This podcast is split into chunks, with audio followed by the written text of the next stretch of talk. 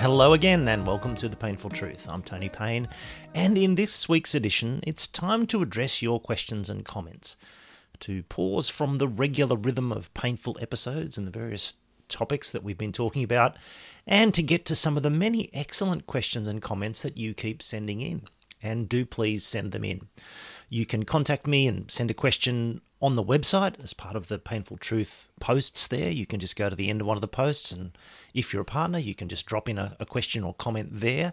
Uh, the website address is thepaynefultruth.online, thepaynefultruth.online, or you can just email me. And uh, some of the questions today come from emails and some from the website. Uh, my email address to send me a question is just Tony J. Payne, P A Y N E, at me.com. Tony J. Payne at me.com. Well, let's dive into some of the questions. The first bunch of questions relate to the gospel, which is always a great topic to start with, because over the past several months I've been talking a decent amount about the gospel, especially in relation to Two Ways to Live and the revision and refreshing and relaunching of all the Two Ways to Live resources that I've been working on. And that work, incidentally, is continuing apace. The Two Ways to Live sort of tracked booklet uh, form of Two Ways to Live is well advanced in production, and so is the uh, the Two Ways to Live training courses are, are, advanced in their rewriting and redrafting, and we're trialing them in various contexts. So that's all still happening. But those posts about the gospel and our preaching of it prompted various comments and questions, and they've been ongoing. Uh, John, for example, uh, wrote with this fascinating question. With regard to preaching the cross and the resurrection, obviously Christ crucified is a big deal, as in 1 Corinthians 1 18 to 2 2. So the cross has got to be there in our preaching. But in Acts, John writes, there is so much on the resurrection and preaching the resurrection. It's the resurrection that gets Paul into trouble with the religious leaders, and it's the resurrection that he preaches in Acts 17. The question that arises, at least for me, have to do with how do we know when and where to focus on one or the other, and why the shift or change or difference in focus in Paul's preaching. Great question. How do we preach the cross and the resurrection, and how do they fit together in the gospel?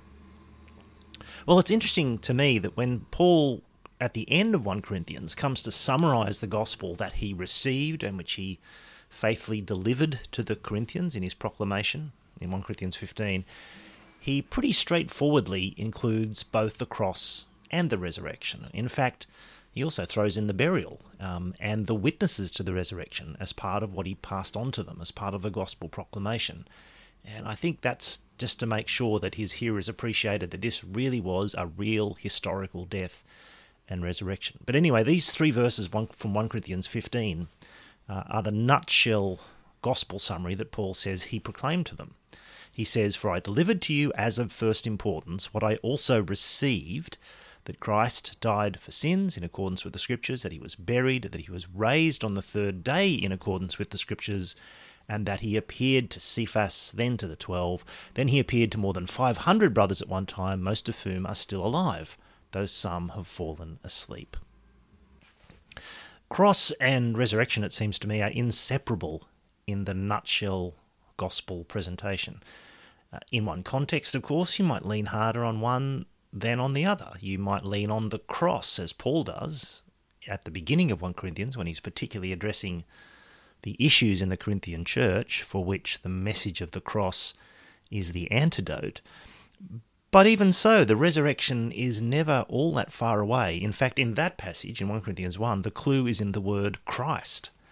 Uh, when he says that he knew nothing but Christ crucified, He's referring to the resurrected ruling Christ, the Lord of the world. That's who the Christ is. He's the one who was crucified. So even the absolutely minimalist gospel summary of Christ crucified contains within it both the idea of the death and crucifixion of Jesus and his reign and rule as the Christ, as the risen one. And indeed, as Paul gets towards the end of the letter, in chapter 15, he turns to the resurrection and thumps that pretty hard. Likewise, in Acts 17, you can say that Paul leads with the resurrection. It's certainly very prominent as he gets to the punchline of his sermon uh, to the Athenians. But it's a resurrection from the dead.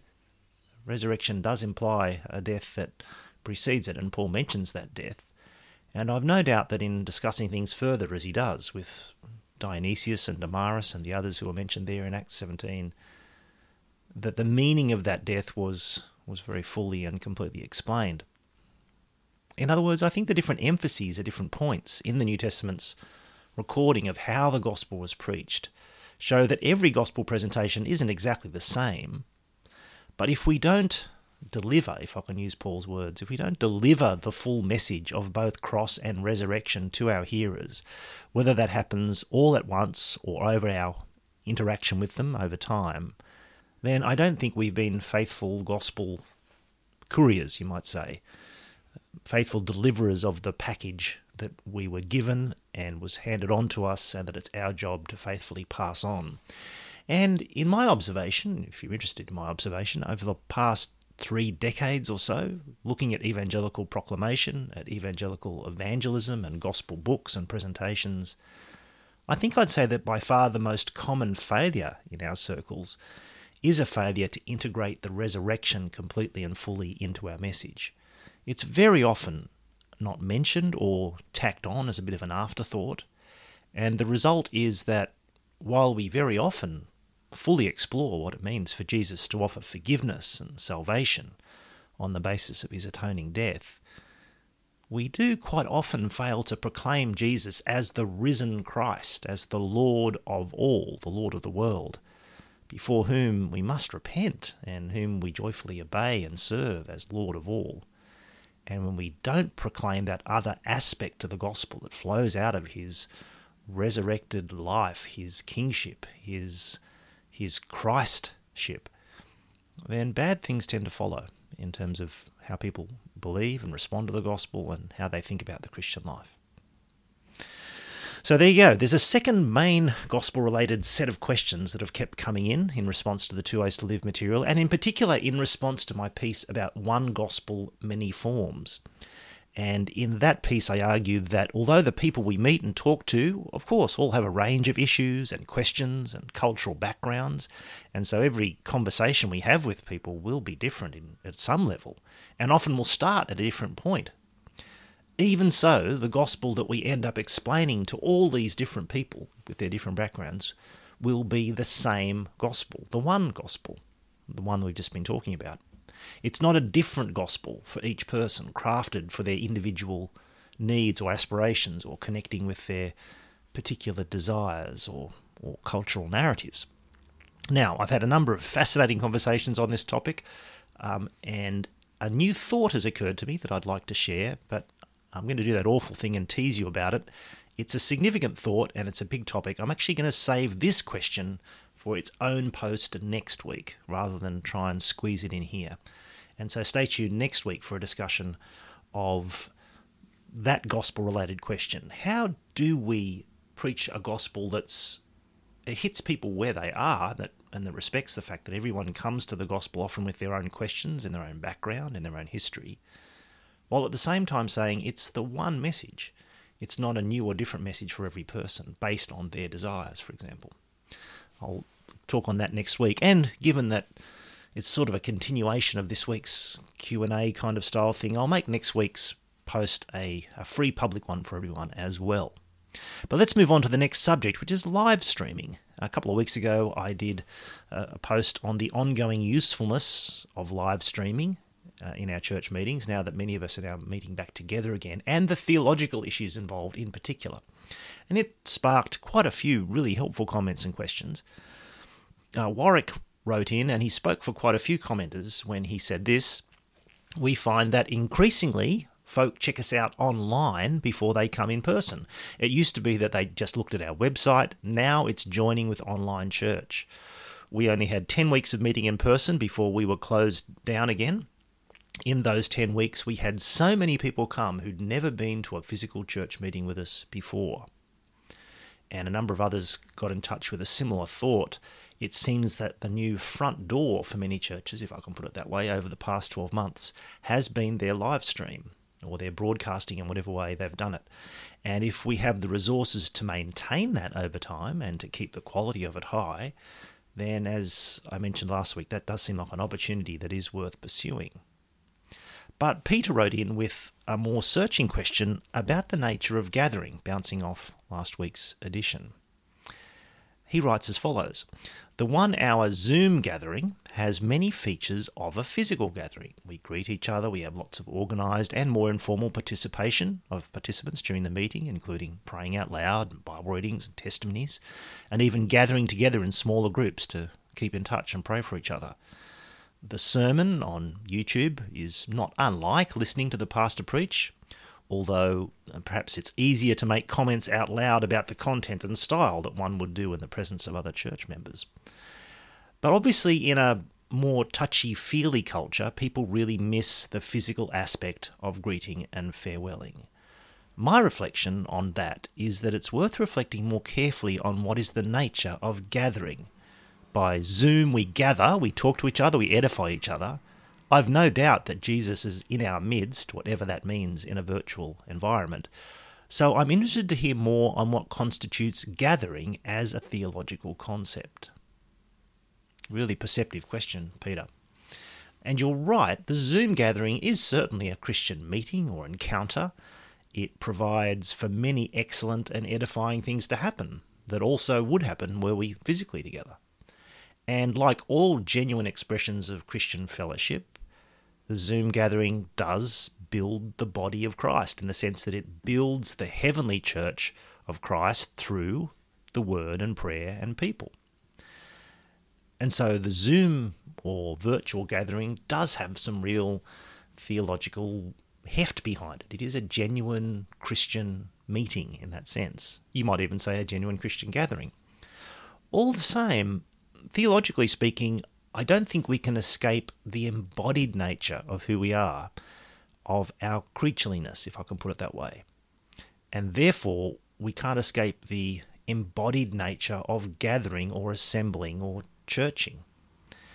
Because in a thousand different ways, being together bodily does shape the experience. It does make a difference it shapes how we listen and how we preach, how we speak to each other, how we pray and sing and rejoice and cry, how we eat and drink together in the sense of the Lord's Supper and in other ways as well, and in a thousand other little ways that are hard to quantify. This mode of actually being together and encouraging each other as we do so, bodily, physically together, is the gathering that I think Hebrews 10 is telling us not to neglect. Even though the author of Hebrews certainly knows and affirms that we're together at all times in the heavenly gathering of, of Hebrews 12. You might even say the virtual gathering of Hebrews 12, where we exist spiritually and in fellowship uh, as Christians in Christ. Now, none of this means, of course, that we should press for a return to physical gathering if in your part of the world it's it's unsafe or unwise to do so. Perhaps the virtual gathering, the quasi gathering that happens online in Zoom, is the best we can do and it's very valuable and it does contribute to Christian fellowship and encouragement. But I think theologically it does mean that the physical gathering is special and has priority because of our embodiedness. Well, that's my thought anyway. On to the third topic that I've been getting quite a few questions and comments about about preaching. In last week's edition of The Payneful Truth, I put forward a newish definition of preaching to think about, and it was as follows that our goal when we preach is to do for our hearers what God was doing in the passage of Scripture we're expounding. Now, if that sounds a bit mysterious, if you weren't around for last week's episode, or if you're a, a non partner reader, just on the free public list, and you don't know what on earth I'm talking about, I will open up access to that post on the website so that you can check it out and see what this is all about. But Angus and Simon got in touch, among many others, with questions on this topic, and they asked really variations of the same question. And I'll use Angus's framing of the question as a good summary. He says this is it reductionistic to think that the words on the page, in any particular passage, have only one act, or there's only one thing that God is doing in that passage? He suggests is that your implicit or explicit view. Uh, how does Israel respond to hearing, and how do we respond to hearing? Does the cross reduce the text to having one major act? Does our eschatological position, where we are in, in the big history of, of God's work in the world, mean that God's word acts differently on us? Now, uh, these are excellent questions, and if I can perhaps summarize Angus's four questions into one, I think what he's really asking is this If I focus on what God is doing in this passage and try to do the same in my sermon for my hearers, won't I be at risk of flattening out the Bible and missing its unfolding Christ centered shape? Uh, in other words, what we often call biblical theology. Will I actually fail to preach Christ? Now, my short answer to this excellent question is as follows What God is doing, what the particular speech act he's performing in a particular passage through the human author, it can't be isolated from what he's doing in the whole scriptural revelation, which focuses on and culminates, of course, in Christ. And we can't preach or explain or teach what God is doing in any particular passage, say any Old Testament passage, without having in our minds the context, that is, the meta level New Testament explanation, for example, of God's overall purposes in his speech. For example, the New Testament says that when God spoke in the Old Testament, he was making promises that all pointed forward to Christ. That's what 2 Corinthians 1:20 says. He was providing also examples and encouragement for his people. That's what 1 Corinthians 10:11 says. It says that whatever was written in the past was written for our edification and encouragement upon whom the end of the ages has come. And so we can't read the Old Testament passage, You can't see what's happening or what God is doing in that passage without zooming out and seeing it's part of a much larger action of God in history that spans all of history, in fact, and focuses in centrally on Jesus Christ. And likewise with the New Testament, we can't really preach any New Testament passage without some awareness, and in some passages it will need to be a very keen awareness of how what this passage is doing only makes sense really in light of what God has been doing for long ages past uh, through his Old Testament people. So the short answer is yes, it would be reductionistic to think that the words on the page have one single act that isn't in a context of a larger set of acts that God is doing through his word in history. I think this is also where the action or force of a passage, that is, what a passage is doing, and its expected or implied response are worth distinguishing because often the response of the original hearers, especially when those are Old Testament hearers, will be different in various ways from our response as readers this side of Christ. But what God is doing as He speaks through this particular text still needs to shape the particular action and emphasis of our preaching as we apply it to our own lives and our own circumstances. Uh, thanks for these questions, Angus and Simon. I hope that brief response is of some help. Now, as part of the training work at Campus Bible Study, where I've been developing this idea of what God is doing as a way of thinking about preaching, I've developed a little sort of preparation framework, how to prepare a sermon using this concept um, for the trainees to work on. And it teases out these ideas a little more and shows what it means in practice. I'll send that round as a bonus article sometime in the next week or so, and hopefully that might also help you to think through these ideas and stimulate you to think further. Well, this week's post, this Q&A kind of post, is one of the free public ones that I do send out every 3 weeks or so. Uh, although, as I said, I think I'll make next week's edition a freebie as well, given it's a sort of a continuation of this week's. If you do want to get every edition every week, and also at the same time provide some valuable support for the broader writing ministry that I do, you can do that by becoming a partner just for a few dollars a month. And to do that, you can go over to the website, that's thepaynefultruth.online, and just click the subscribe button and you'll see all the options there. Well, that's about all for this Q&A episode of The Payneful Truth. Thanks once again for all the questions and comments. I do enjoy them so very much, and it is part of what I'm hoping the Payneful truth will be. Uh, not just me blathering on each week, but an opportunity for us to talk and discuss and reason together from the scriptures about what it means to live in light of the amazing truth of Christ crucified. So thank you for your encouragement, your questions, uh, and your interactions on all these things, and I'll keep sharing them every now and then through these Q&A episodes so that we all benefit. Thanks once again for being with me this week. I'm Tony Payne. Bye for now.